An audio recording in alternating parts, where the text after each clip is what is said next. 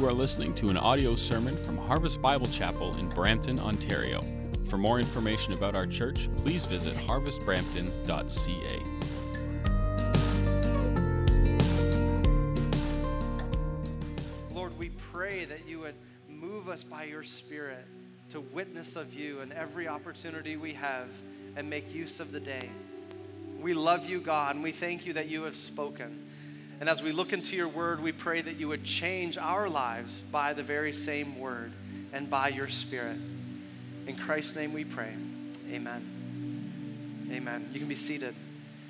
As you're grabbing your seat, feel free to grab your Bible as well and turn it open to Luke 10. We're going to be in Luke 10 this morning. And if you don't have a Bible, that's okay. The ushers are handing out Bibles that you can use. And if you don't own a Bible, you can take that home with you. And at the very front, there's the table of contents. You can look up Luke, and it'll take you right there. And look for the big numbers. We're going to be in Luke 10, chapter 10.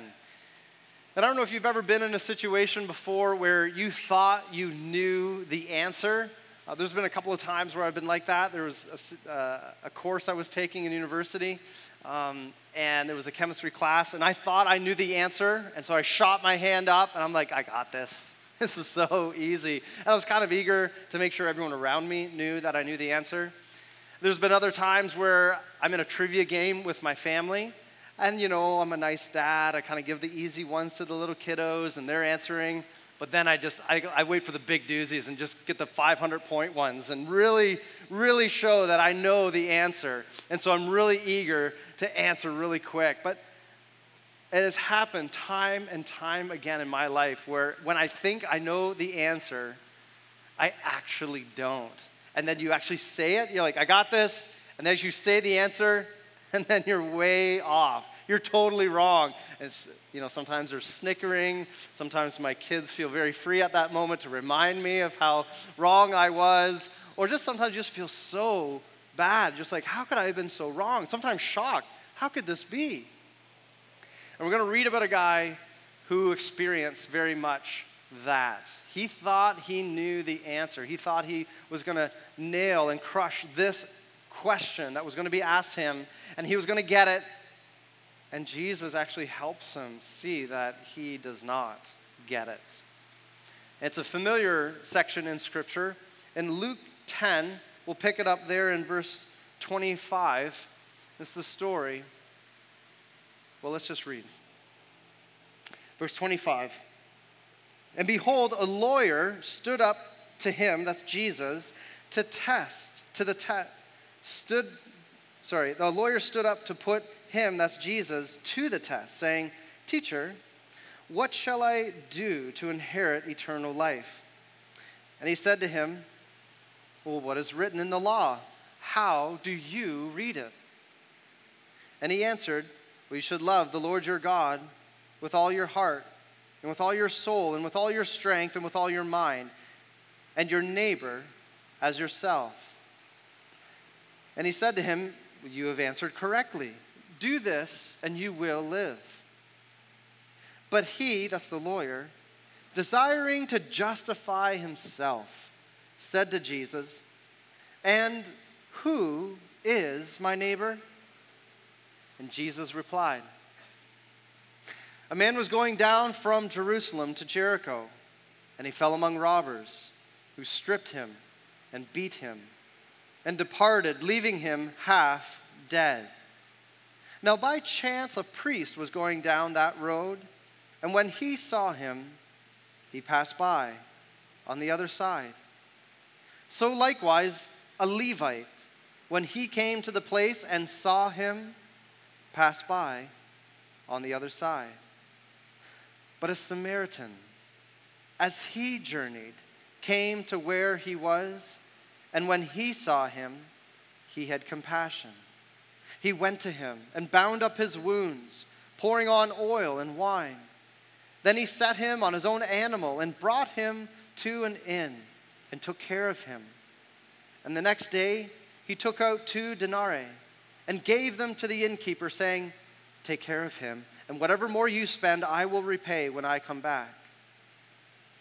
Which of these three do you think proved to be a neighbor to the man who fell among the robbers. And he said, The one who showed him mercy? And Jesus said to him, You go and do likewise. This passage here is familiar to some. It's refers to as the Good Samaritan. Sometimes that's an expression in our own culture, and sometimes we don't even know where it comes from. And it comes from the Bible. This is an example, and we're going to be looking at that today. We really kind of pick things up near the end of Jesus' ministry. Uh, Jesus has now set his face toward Jerusalem. He was in the north part of Israel and making his way down to Jerusalem. And he had gone through in chapter 9 some Samaritan villages. And chapter 10, he was weaving through now some Jewish villages, making his way to Jerusalem. And a lawyer shows up. In fact, it says the lawyer stood up to Jesus to test him. Now, lawyers in that day would be similar to lawyers in our day. They know the law. But the lawyers in that day, to know the law means that they knew the Old Testament, the Old Covenant, the law. And so this lawyer, in many ways, is similar to a Pharisee or a scribe, someone who knew the Old Testament very well, but used it for his advantage. He loved finding all the rules and showing how he's kept all the rules, checked all the boxes. He was a good Jewish boy.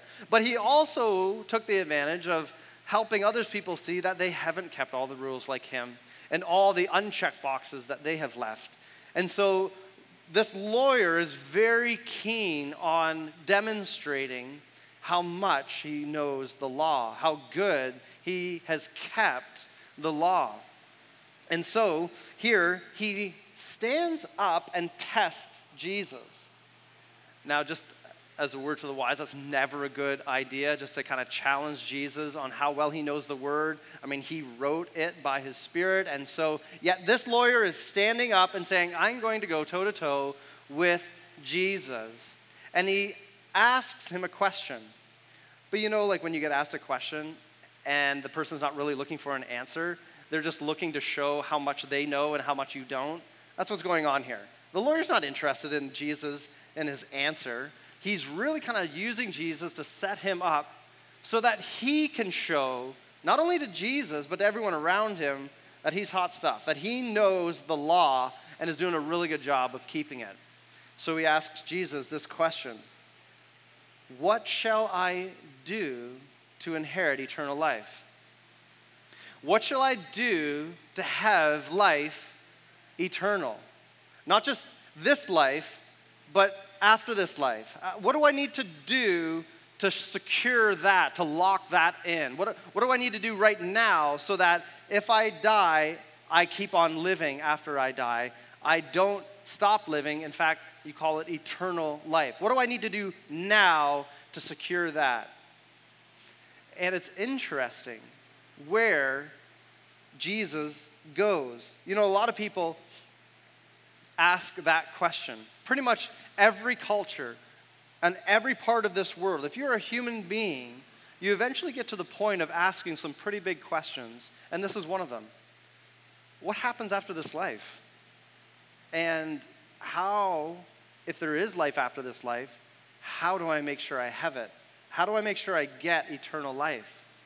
And if you don't go to God and if you don't go to His Word for that answer, well, then humans have become quite creative in coming up with their own answers, creating their own systems of belief and world religions to answer some of these big questions. So, in the answer to Hinduism, or answering to how do I gain eternal life, Hinduism, for example, would say that if you work really hard in doing a lot of religious rituals and pujas and prayers, then eventually you'll purge off enough bad karma and be freed from the cycle of reincarnation and enter into samadhi. Or similarly with Buddhism, Buddhism also says if you get if you work very very hard in walking through this eightfold path of enlightenment, then you will eventually purge off all your bad karma and be freed from the cycle of reincarnation and enter into nirvana. Or, similarly, Islam also, in, in trying to answer this question, has created a system of work. So that if you work really, really hard in accomplishing the five pillars so that your, your good deeds outweigh your bad deeds, then hopefully, maybe Allah will sweep your bad deeds under the rug and pretend they didn't happen, and maybe He'll have mercy on you and you'll enter into paradise. Maybe. All of these systems are works based, so you actually never know if you've worked hard enough, if you've done enough. And so there's an underlying fear behind all of these to work harder, work harder, work harder. Even Roman Catholicism has taken the gospel of Jesus Christ and has distorted it into a system of works. Whereas if you attend enough Mass and light enough candles and say enough prayer and eat enough communion, you build up enough credit so that eventually you'll be able to go to heaven with God in the end after passing through a long, long time in purgatory just to burn off all the rest of those remaining sins before going into heaven. It's a works based system. And this is not where Jesus points this lawyer to. I mean, Jesus, I mean, he could have pointed to all sorts of different options. He could have pointed to the Quran, he could have pointed to the Vedas, he could have pointed to the library to choose your own adventure. He could have pointed to a lot of options. But what does he say? What is written in the law? How do you read it? The Bible. He points the lawyer to God's word because there's only one true and living God, and he has spoken through his word. It is without error. It is without the ability to fail. There, there's no way that God's word or promises can ever break or ever fall to the ground. Every one of them is upheld, every one of them is fulfilled. All that God speaks about in His Word is true and trustworthy, including the answer to the question of how do I inherit eternal life? And so Jesus asks him, What's in the Bible? How do you read it?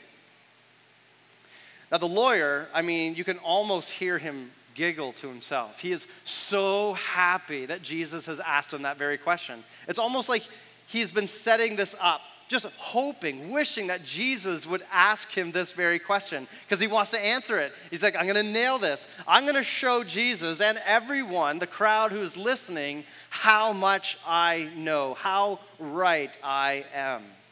And so he answers Jesus' question. He answers, Well, you shall love the Lord your God with all your heart and with all your soul, with all your strength and with all your mind, and your neighbor as yourself. He answers the question by really going right to the heart of the Old Testament, right to the heart of the Old Covenant, right to the heart of the law. He goes and shows really what the heart of a true neighbor is by going to Deuteronomy 6, verse 5 and 6, which is known among the Jews as the Shema. It says, Hear, O Israel, the Lord our God, the Lord is one. You shall love the Lord your God with all of your heart and with all of your soul and with all of your mind and with all of your strength. And then this lawyer jumps to Leviticus 19, verse 18, which says, And you shall love your neighbor as yourself. And he brings these two together, and he rightly says, at the very heart of the law, at the bottom of every command, is this command to love God with all you've got and to love your neighbor as well. And Jesus actually says in verse 28, he says, You have answered correctly. That is the heart of a true neighbor, a heart of a true neighbor who loves his neighbor and loves God. You've got it right. You actually answered correctly. Do this and you will live. All you've got to do is love God and love your neighbor perfectly. Perfectly love God and perfectly love your neighbor with every thought and every motive, every intention of your heart, every word out of your mouth, every action that you ever do, day after day, month after month, year after year, from decade to decade, perfectly love God until your last breath, perfectly loving your neighbor with no mistakes. That's it. Just do that and you will live. You will live forever. And this Jesus is highlighting really the second thing for us is the reward of a true neighbor.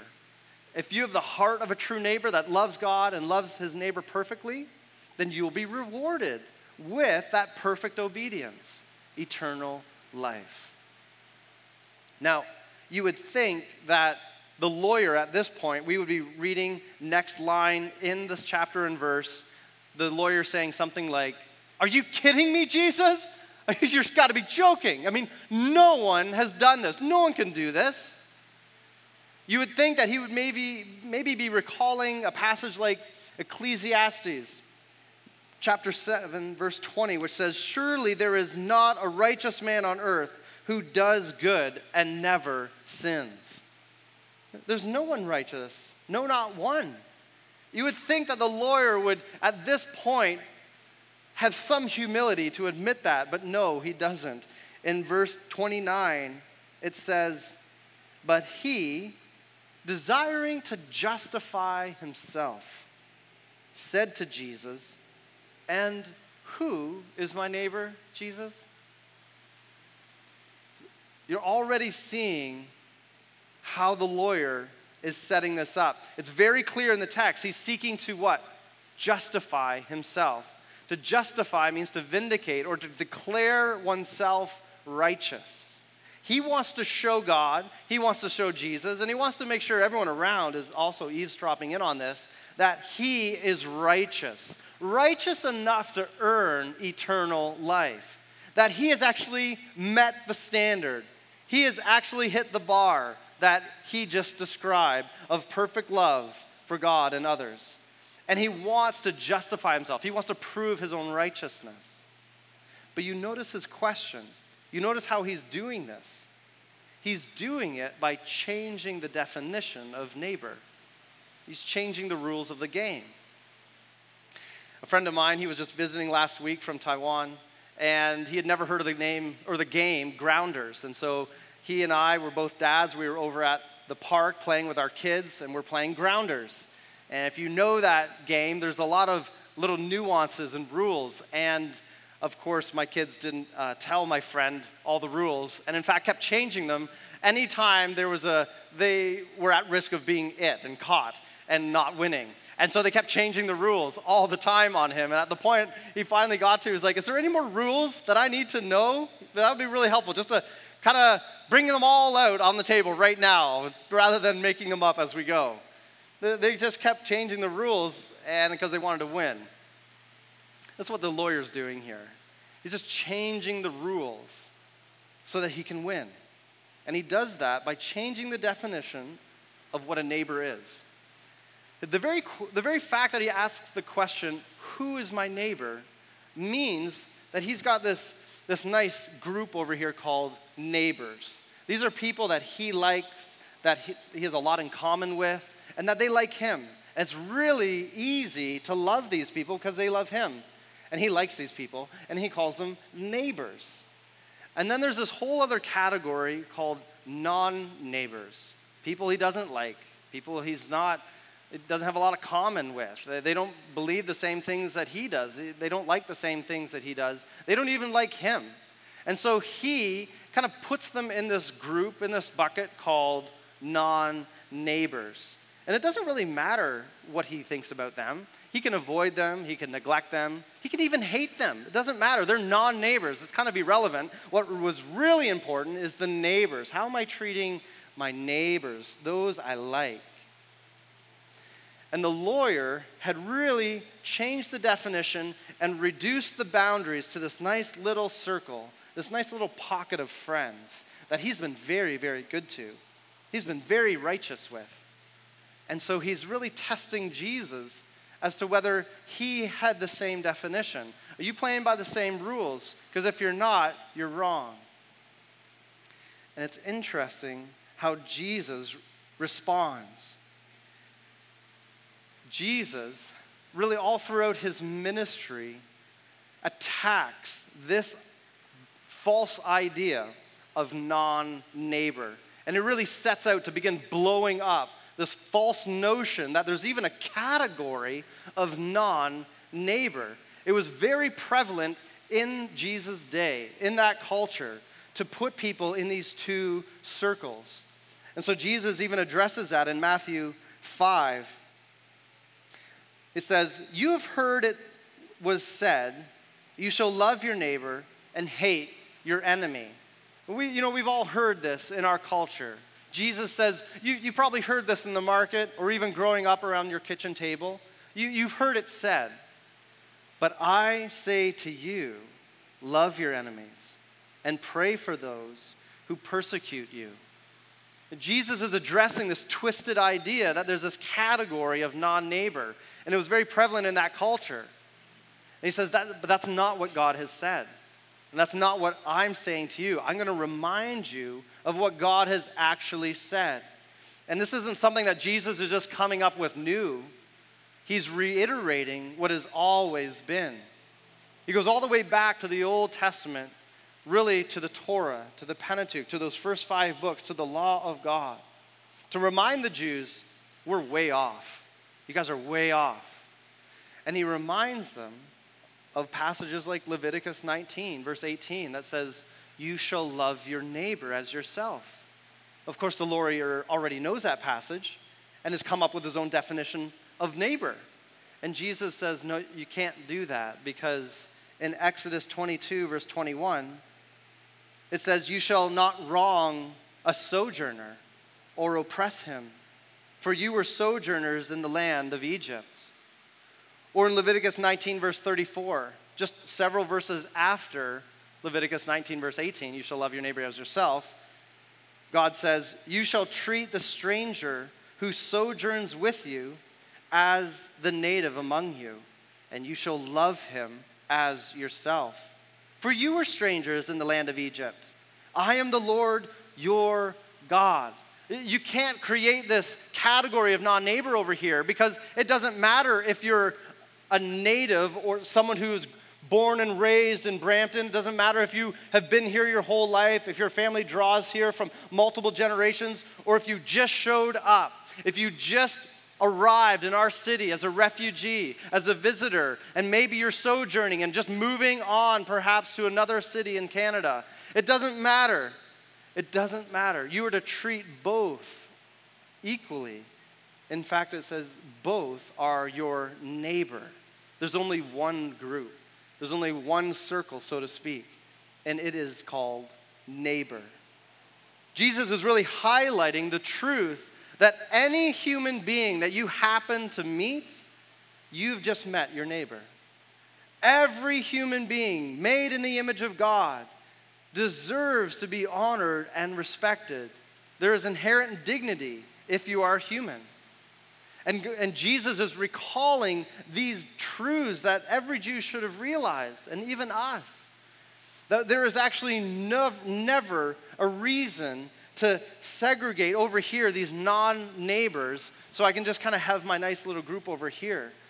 He's like, no, there's only one group called neighbor. Every human being you ever lock eyes with, any human being you ever meet, whether on the GO train or the Züm bus, whether at work or at school, uh, whether in your family, you don't get to choose your siblings, but hey, there's your neighbor, or the person living across the road from you, or on the other side of the duplex or townhouse, or across the hall in the apartment building, you are meeting your neighbor. And Jesus calls us, as he has always called everyone, to love your neighbor.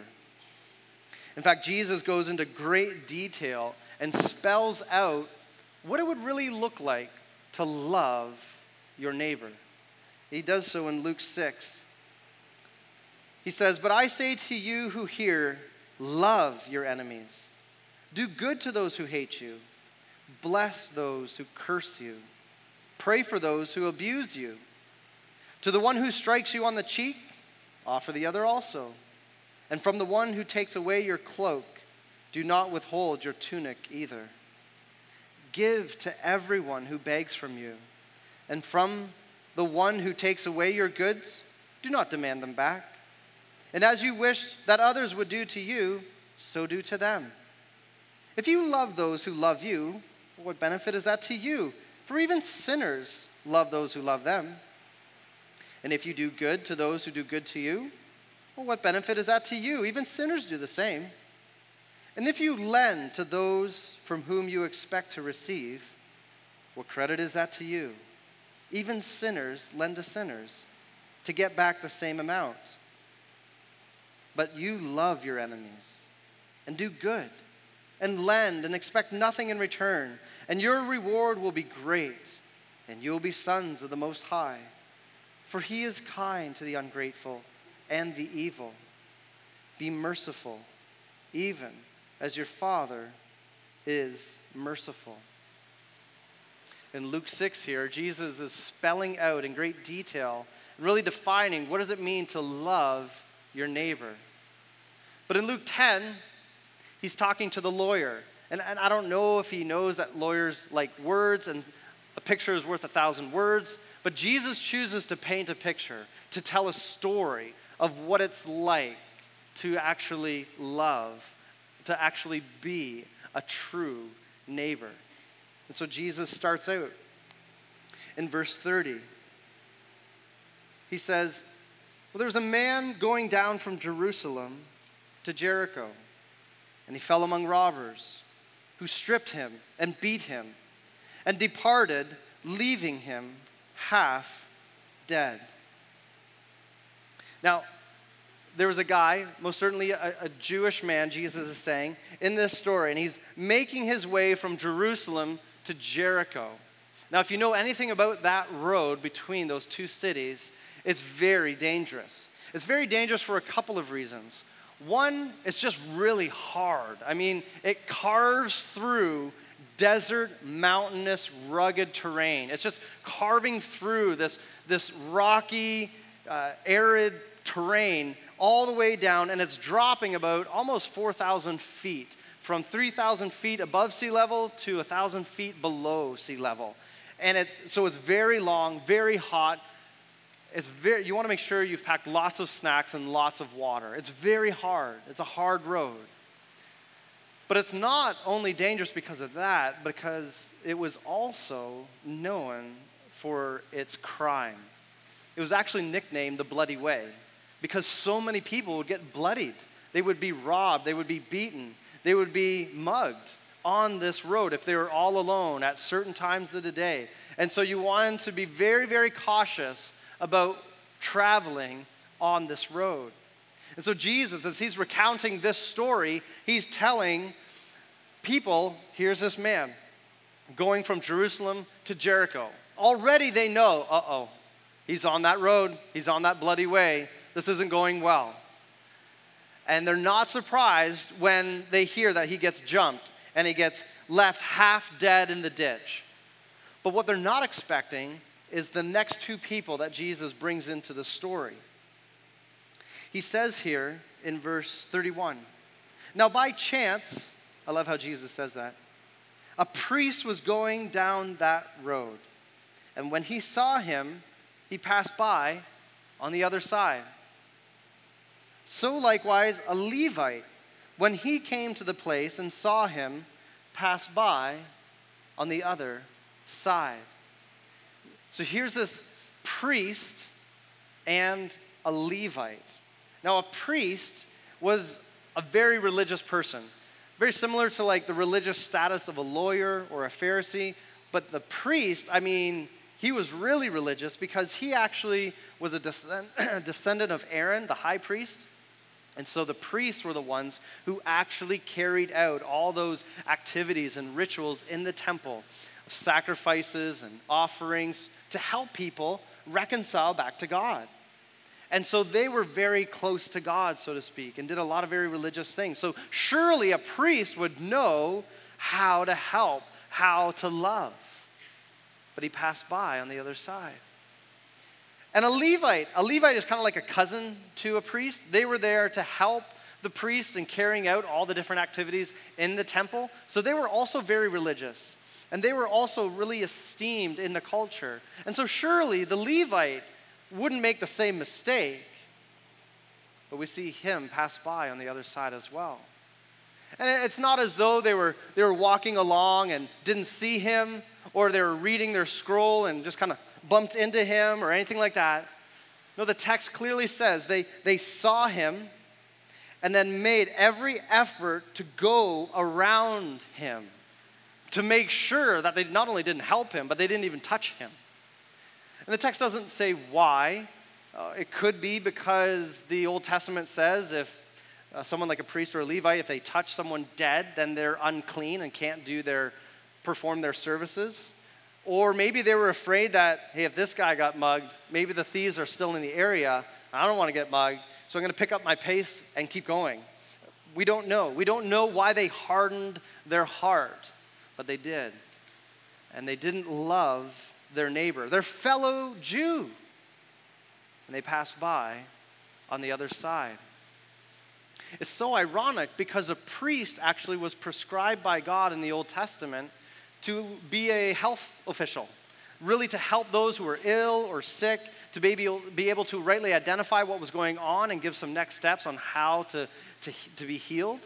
That was the role of the priest. And here's this guy, he's half dead and beaten. And the priest doesn't even fulfill his role prescribed in the law. And the Levite, the Levites were also prescribed by God to help the poor and needy, to actually distribute funds and money and resources to the poor. And this Levite sees this poor and needy guy in the ditch, half dead, and neglects to carry out what God has already called him to do and passes by on the other side. I mean, it's so ironic that Jesus brings a, a priest and a Levite along and they harden their heart and do not love their neighbor. But this is, this is what Jesus is talking about this kind of hypocrisy, this duplicity that he's highlighting. Because, I mean, it says that they had also were traveling down that road. They had just come from Jerusalem as well. Doing what? Well, doing what priests and Levites do. They probably were at the temple. Priests and Levites lived in different parts of the country, but they would be assigned to certain times to serve at the temple. And these guys were just coming from the temple, having just served probably. And so they were used to have coming just from a situation where they were doing lots of public religious things and saying lots of religious things and doing a lot of right things. But now they were on a road all alone. And you know that saying, actions speak louder than words? We're starting to see really what was in the heart of this priest and this Levite. No one's watching, they don't have to perform for anyone. And now we're really seeing what's kind of in their heart. And Jesus has a warning for these kinds of people. He even warns us. It's, it's so easy, isn't it? It's so easy to slide into that hypocrisy, to, to kind of be like someone here, but in a different context, in a different group of people, I'm kind of like this. You know, I can be like this at work, but when I'm home, I'm like this. Or when I'm at school, I try to be like that, but when I'm with my family, I'm like this. Or I can be like this when I'm at church or at youth group, but when I'm online, on Facebook or Instagram, I'm like this. And we can so easily kind of juggle these two versions of ourself, these two personas that, we're just trying to manufacture and keep juggling. And Jesus can't be mocked. He sees right through it and calls us to come out of that hypocrisy, that duplicity, that living two kinds of ways, being two kinds of people. He wants us to be the same person he wants us to be the same neighbor with everyone. And Jesus actually, he reserves some of the strongest warnings in scriptures to people whose life is entirely characterized by this kind of hypocrisy, by this kind of duplicity. He says that people whose life, life is entirely filled and patterned after this duplicity, not just kind of one off and they're asking for forgiveness, but this entire life that that displays this kind of hypocrisy, like many of the Pharisees and many of the lawyers of that day. He said they're like whitewashed tombs full of dead men's bones in Matthew 23. Or in Mark 7, he says, These people honor me with their lips, but their heart is far from me. God will not be mocked.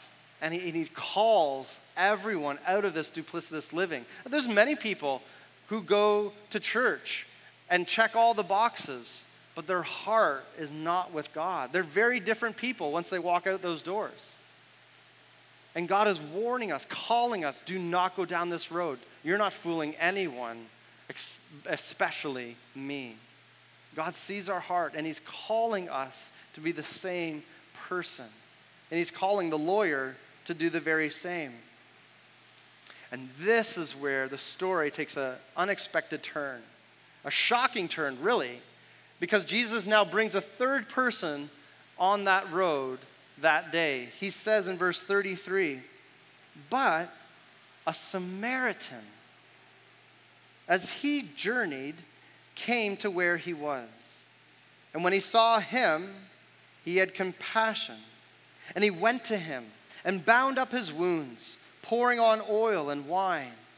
Then he set him on his own animal and brought him to an inn and took care of him.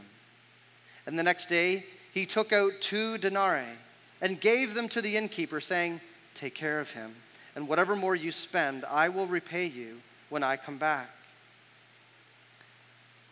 This is someone totally new on the scene. No one was expecting this. They may have expected, you know, Jesus, he, he used the example of a priest, now a Levite. Maybe he's just going to say a common Jewish fellow was walking down the road. Jesus doesn't go that route. He brings along a Samaritan. Now, you got to know something about a Samaritan to really feel the weight and the shock of Jesus' story.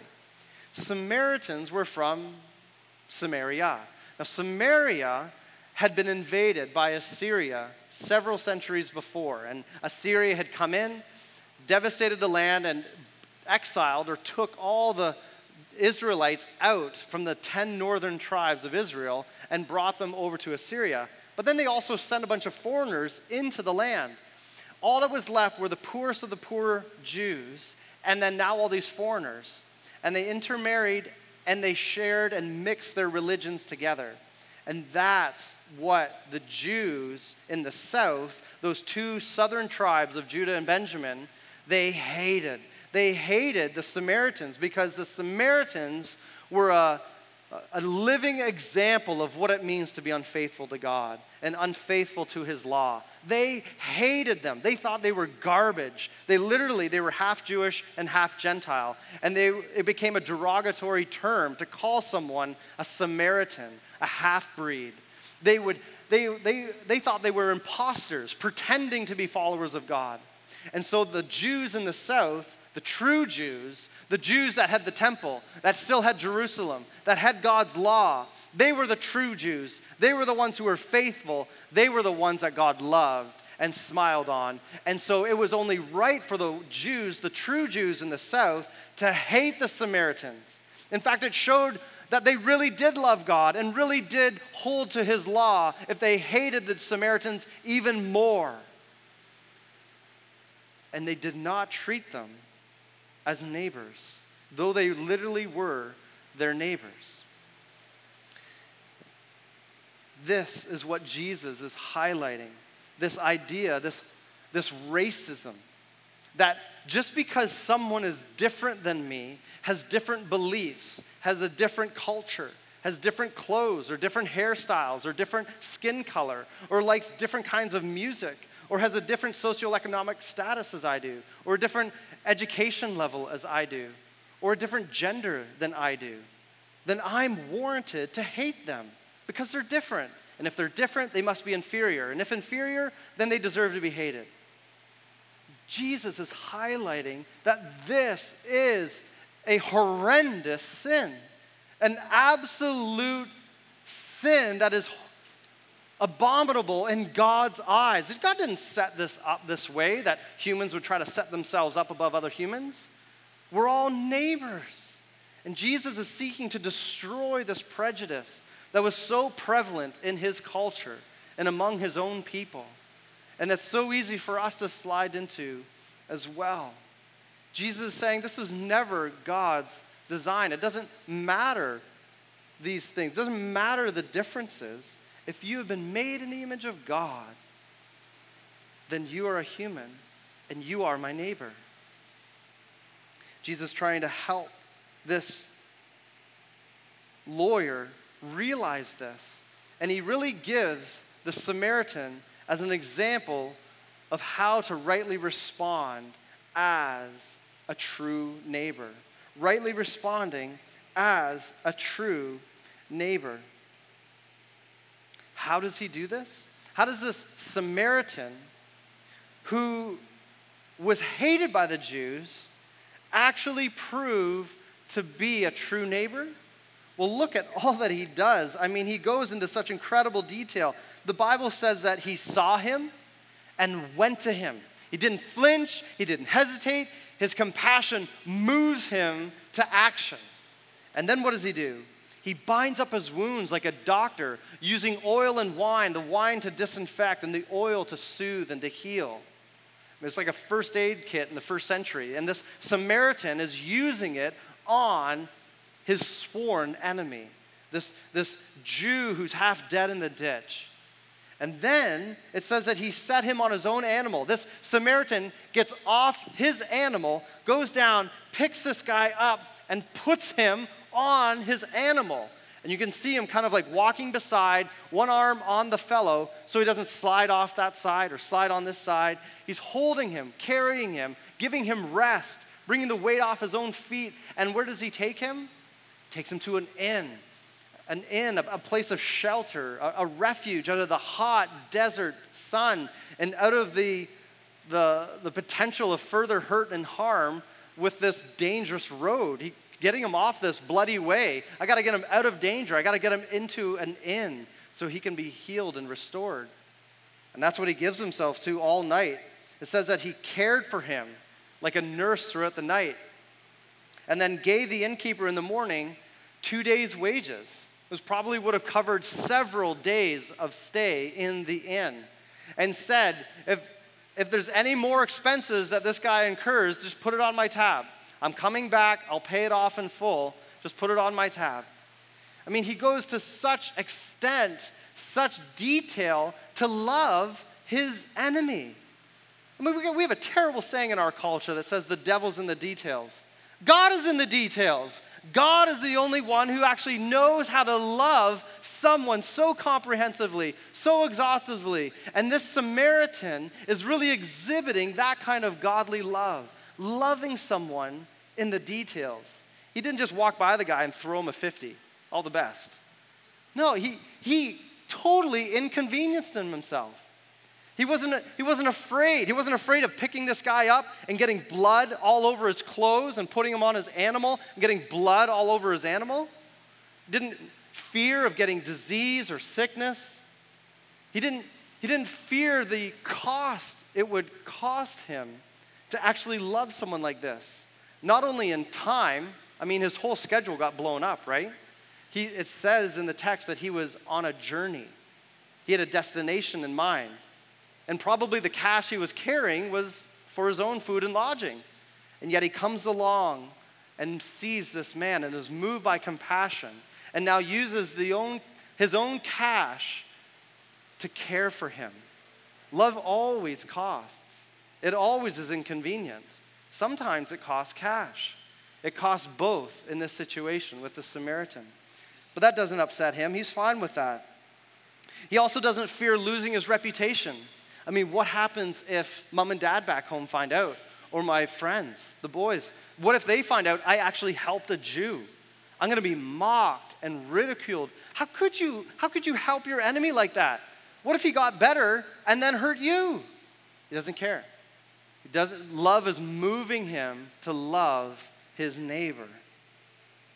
He doesn't he doesn't care about his own safety. I mean, he he's traveling along this road and he comes along this guy who just got jumped. Chances are the thieves are still in the area. And by picking him up, he's making himself very vulnerable, easy prey for attack. But it doesn't matter. He's moving. Love is compelling him. There's no option in his heart. He has to love this guy. there's even a, a risk of him being right here and another Jew coming down the road, seeing him, a Samaritan standing over a Jew that just got mugged, probably did it. And he may be accused of the very crime he's trying to heal this man from. He's, that is a real risk. Doesn't matter to him. Doesn't matter. He's moved by love to help his sworn enemy. Because perfect love casts out all fear. I mean, he had no fear of all of these things. He was moved by love. And to love anonymously, it's not like he left his business card or his email address at the end to say, hey, make sure you follow me up, you know? Or he doesn't leave an invoice. He's not in, interested in being paid back in any way. It's, he's not about vanity. It's not about, I hope a lot of people have seen what I just did here. I, it's not about accolades. There's this anonymous loving of a neighbor that is so detailed, so comprehensive, so true as a neighbor. And Jesus highlights this very fact. This is the kind of neighbor he's talking about. And he uses the example of a Samaritan to expose in this lawyer's heart that he's got it all wrong. There is no category of non neighbor, they're all your neighbors, even your enemies. And he, and he says this in verse 36 with his own question Which of these three do you think, lawyer, proved to be a neighbor to the man who fell among robbers? You remember the original question? The lawyer asked, Who is my neighbor? Who do I love? How do I love these people over here? And Jesus says, It's not about who you love, it's how you love all your neighbors. And have you loved all your neighbors, lawyer? Have you perfectly loved all your neighbors, including those Samaritan neighbors? Have you perfectly loved them? with all of your heart, and every word and action, with every thought and deed? Have you loved them perfectly? Because if you have, then you will live. You would think at this point the lawyer would realize, I haven't. I've been working off the wrong rules of the game. I have changed the definitions and I'm way off course. And it's so easy for us to realize that as well. There's sometimes there, we've been playing by different rules. We've made up our own definitions. And Jesus is reminding us that have we perfectly loved our neighbor? Have we perfectly loved all of our neighbors? You know, sometimes we think of our neighbors as not just the people at work or across the road. That's, that makes sense, those are our neighbors. But sometimes we forget there's neighbors in our family. Like my spouse is my closest neighbor. And sometimes I'm like, ah, pff, they're just family. No, that's your closest neighbor. Have you been perfectly loving toward your spouse? How about your children? Have you been perfectly loving to your children or to your parents or to that brother and sister, to that aunt and uncle? Jesus is calling us and asking us to really search our own heart. Have we been perfect in loving our neighbor? And if we, just like the lawyer, could see that the very person asking him the question is the answer, that he is actually the truest and greatest of all neighbors, the very one talking to the lawyer and standing in front of him is the only person who has been the perfect neighbor. Jesus is the only one who has perfectly loved God and perfectly loved his neighbor, especially his enemies. Jesus is the only one. That's why he came from heaven to this fallen, sinful world full of his enemies, that he would come and live amongst us, and that he would die for us, that he didn't come and just be among us to help us who are half dead in our sin. We're the ones, if we're gonna liken ourselves to anyone in this story, it's the guy half dead in the ditch. We're the ones that the scripture says is dead in our sin and trespasses. We're the ones, forget about being a neighbor, we need to be neighbored because we've all failed in being a neighbor. We need to be rescued. We need a, a, a better neighbor to actually come and neighbor us. And this is exactly what Jesus does in coming to us and taking on, doesn't just put us on an animal to carry us.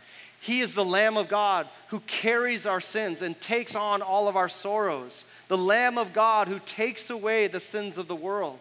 That not just using oil and wine, but by his own blood would cleanse us and wash us clean of all of our sins. That he, as the great physician, would come and heal our wounds that Him, He would come and put His Holy Spirit inside of us as a deposit, guaranteeing that He's going to come back. He's already purchased not just a couple of weeks of stay in an inn, but purchased our salvation, purchased our eternal life that we might go to be with Him in His home as adopted children forever. Not only has He made that purchase, but He's given us His Holy Spirit as a down payment, as a deposit, saying, I'm coming back. I'm coming back for you. I won't leave you as orphans. Jesus is the perfect neighbor, the great and truest of all neighbors.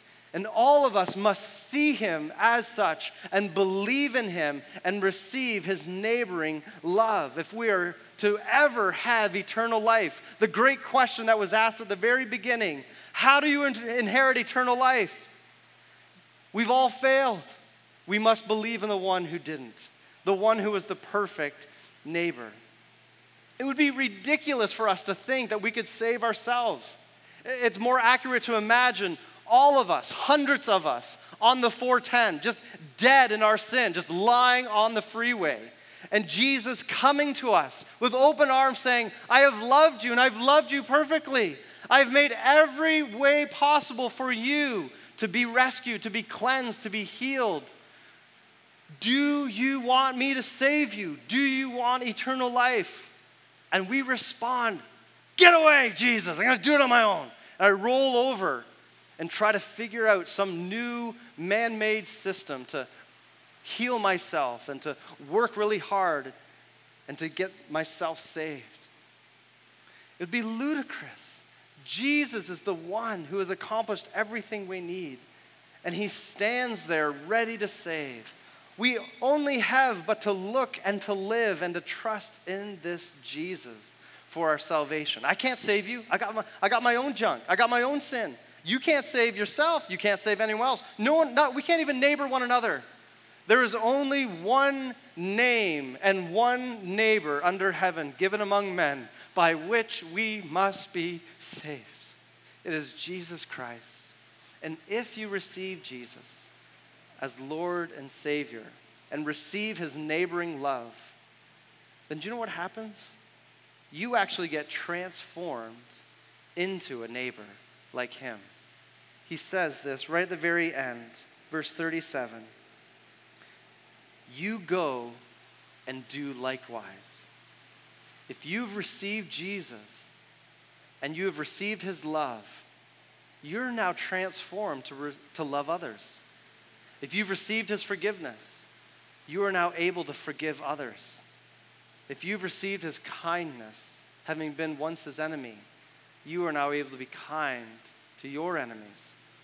You know that parent who hurt you, that friend who betrayed you, that person who's unforgivable, unlovable. If you had any idea what he did, if you had any idea what she said, now you're able to go to that person and genuinely love the unlovable because Jesus has loved you and me, and we were unlovable.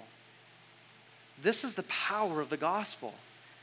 That if we receive Jesus' neighboring love, he transforms us to become neighbors like him, so that we now can go and do likewise.